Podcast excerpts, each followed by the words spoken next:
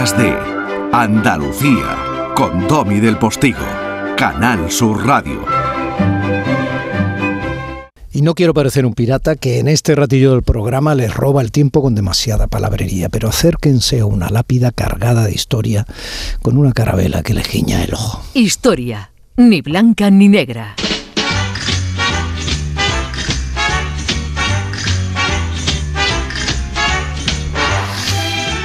Con los dos ojos muy abiertos, sin parche alguno que la caracterice, pero con el pañuelo anudado a la manera de la piratería más eh, literaria.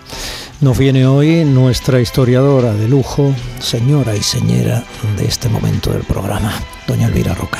Buenos días. Muy buenas, muy buenas. Vamos a hablar de un personaje que debería ser muchísimo más conocido de Esto lo que es. es un abordaje. ¿eh? Esto es un Tenlo abordaje. Claro. Bien.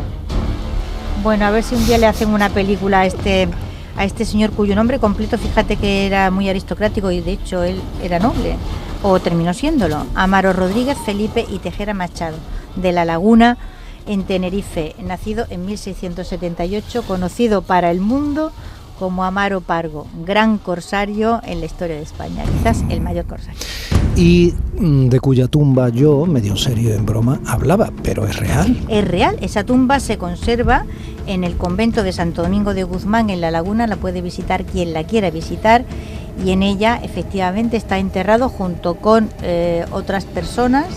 eh, Don Amaro y eh, bueno lo que llama la atención es esas son esas tibias cruzadas con esa carabela que él muy muy en plan echado para adelante se puso en su sepultura mm, porque no consideraba, digamos, que hubiese desarrollado una actividad que fuera vergonzosa. Vamos a distinguir, Don Amaro no era un pirata, un pirata es otra cosa. Don Amaro era un corsario. ¿Y esto qué quiere decir? Pues esto quiere decir que Don Amaro eh, tenía una patente de corso que no se ha conservado, pero en la que sí que hay documentos en la que se alude a esa patente de corso. Te advierto que los afectados por algunos de los corsarios decían de ellos que no eran más que piratas a sueldo. No, no es exactamente lo mismo y voy a intentar explicarlo.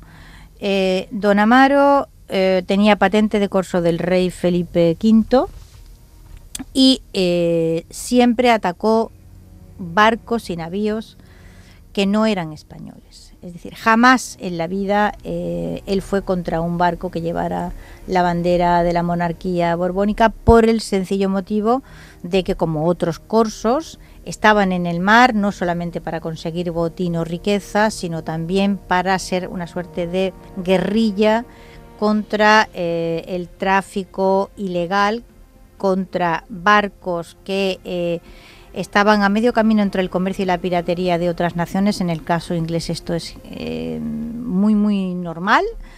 Y al mismo tiempo servían para limpiar el Atlántico que estaba totalmente plagado de eh, barcos mm, que iban al corso contra los barcos españoles. En el caso inglés es muy normal incluso tener sus propios héroes nacionales dados a la piratería mm, a sueldo o corsarios.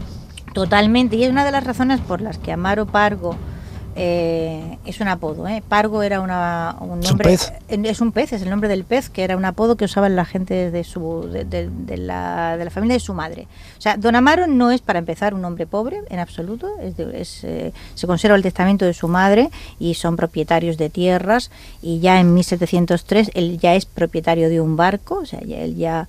eh, y este barco él lo adquiere, bueno, cuando en el año 1 el del 18, siendo alférez de, del Ave María, de un navío, bueno, mm, él consigue, mm, apoyando grandemente a su capitán, aconsejándolo bien y con gran astucia, repeler un ataque pirata que sufre ese barco en el que él está, el Ave María. Es decir, el, Ave, el Ave María es atacada por, por un... eh, Un barco que estaría lleno de mercancía, entiendo. un barco ¿no? que venía cargado de Claro, América. el o sea, ¿no? él- En el año 1 del No, siglo no, el barco no es dicho. suyo. Él es alférez en un barco Ah, que se llama el Ave María. Vale, Vale, vale. Y en ese, ese barco es atacado por piratas ingleses y entonces Amaro eh, em, sugiere al capitán, insiste, para que no rindan el- la bandera. Sí, o sea, para que los engañen, para que los engañes y entonces eh, preparen una emboscada en el barco fingiendo que se estaban entregando que se estaban entregando asustaditos y aquello, perdidos. asustaditos perdidos, efectivamente. Entonces aquello sale muy bien, eh, consiguen no solamente eh, repeler el ataque, sino derrotar a los ingleses y hacer presa en ese barco y regresar con el barco pirata como presa, lo cual pues es eh, una buena cantidad de dinero porque un barco valía un pastizal. Hombre. Y a partir de ahí él consigue el mando de su primer barco. Tienen varios barcos que fueron muy famosos. El Bravo fue uno de ellos, un barco que ya artillaba eh, alrededor de 30 cañones. Luego tuvo el que fue el más famoso de sus barcos, que se llamaba La Potencia, que es- ya es un gran barco, es un barco que artillaba 58 cañones para que nos ubiquemos. Y como todo el mundo habrá visto Master and Commander, pues sepan que el barco, que está ahí muy bien y por cierto magníficamente reconstruido, eh, la Surprise ti- artilla 27 cañones. O sea que imagínense el barco que manda ya eh, Don Amaro, que es un duplica, digamos, en cuanto a capacidad Y también de el carácter de, ese- de esos barcos, ¿no? Porque llamar Bravo, Potencia, vamos, que no se llamaban el cisne volador. Sí, se llamaban el cisne volador. Ah, Eh, sí, es- también. Ah, bueno, entonces. Es muy gracioso porque la mayor parte de estos barcos se llaman María Santísima del no sé cuántos Ah. y no sé qué. Ah. Pero en la realidad los barcos tenían todos unos nombres que eran muchísimo más aguerridos que el que oficialmente les habían puesto. Bueno. Yo no recuerdo cómo se llamaba el barco que luego posteriormente todo el mundo conocía como el Bravo, pero que tenía un nombre así del, ¿sabes? San Juan del no sé qué, pero luego todo el mundo le llamaba el Bravo. Bueno, el barco de Jack Sparrow se llama la Perla Negra. Él había hecho una gran fortuna ya con el ¿Has tráfico. visto cómo me calla? ¿no? Él había hecho. No me interrumpas ahí. Es que muchos de nuestros oyentes ven Piratas del Caribe. Es una saga enorme. Tienen niños, tenemos niños. Sí, pero, pero la verdad es que los nuestros eran mucho más salados. Porque, porque Amaro, fíjate, era un empresario emprendedor extraordinario. Hizo una fortuna eh, en el comercio de América. Puso el, comercio de la vid, eh, e invirtió grandemente en la adaptación de distintas clases de viña. Fue además, además, o sea, no me resisto a, eh, contar el episodio de 1740, cuando, cuando él ya es un hombre relativamente maduro, cuando él tiene ya una fortuna, tiene una posición, e incluso es un hombre, o sea, ya lo ha ennoblecido Felipe V y tiene una consideración social muy elevada porque es famoso por sus obras de caridad. O sea, por, por eh, la atención a, a centros de, de niños, por eh, su eh, preocupación por, por hospitales, etcétera, etcétera. Pues en el 40 Amaro dirige un ataque coordinado contra varias balandras inglesas que eh, aterrorizaban las costas de Tenerife y que eh, año tras año se cobraban presas y generaban grandes perjuicios económicos y él con otros eh, piratas eh, canarios que también merecían ser más conocidos, no eran piratas, insisto, eran corsos bajo, o sea, directamente a las órdenes del rey. Atacan estas balandras inglesas y consiguen no solamente derrotarlas, sino hacerlas presas y entonces claro eh, bueno esto era o sea no, es que nosotros es como ¿qué te digo yo como quedarte con un avión o sea en, la, Ujú. en la época ¿no? Eso ves, claro, claro. era un pastizal gigantesco No, y con un avión de guerra. en el, en el año de, carga 13 y, de carga y guerra. De es carga, que son eh. dos intereses. Sí, sí, es- claro, es- que confluyen. Muy que, mira un barco por muy dañado que quedara en el combate se intentaba no hundirlo bajo ningún concepto porque aunque fuese nada más que el maderamen flotante valía tanto dinero que merecía la pena absolutamente no la tumba esta que tú has visto con tanta emoción pues eh, fue abierta el año 13 a- para hacer una investigación sobre el personaje. Esta, esta investigación la pagó una empresa francesa que se llamaba Unisoft y a raíz de ahí se convirtió Don Amaro en el protagonista de un videojuego que fue muy, fa- muy famoso en Francia y bueno, y en más sitios, que se llamaba Assassin's Creed.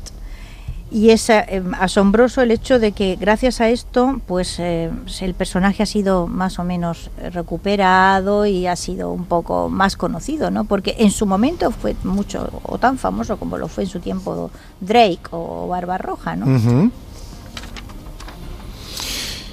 ¿Te lo has pasado bien? A mí sí, a mí me gusta mucho este personaje. Sí, tenemos un retrato, ¿eh? Hay retrato de él, milagrosamente, porque nos solemos tener retrato de casi nadie, pero de Amaro hay un retrato. ¿Te lo has pasado bien? Sí, me lo he pasado bien. Muchas gracias. ¿Y usted, en la de piratas? ¿Te lo has pasado bien en esta sección? Me lo he pasado muy bien, caballero. ¿Y usted? Para mí ha sido un- primero una oportunidad para conocerte más en profundidad. Aparte de para discutir de vez en cuando de manera muy divertida. Hombre, es que es donde no hay discusión, no hay interés. Segundo, eh, hombre, el día que me dijiste que sí, con perdón de tu santo don Ramón, pues fue uno de los días más bonitos de mi vida profesional.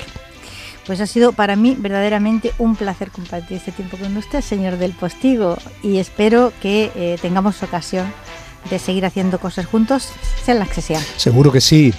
Y mm, aparte usted sigue recogiendo sus mangos en el territorio de la Sarquía, Oh. en ese Borges Forever. Cuéntame porque- oh, cómo te... oh, ¿qué me cuentas de mis mangos? Dios mío, qué barbaridad. ¿Cómo puede haber esa cantidad de sabor en una cosa pequeña? Porque a mí me gustan más los pequeñitos que los grandullones esos que me diste. Estaban buenísimos. Los grandullones los hago trocitos y se los echo al bibi que yo le hago con leche por la mañana al pequeño. Pues ecológicos 100%. Doña Elvira Roca Barea, referente historiográfica y orgullo de la mejor idea de España. Un beso. Un beso muy grande. Gracias. A ti.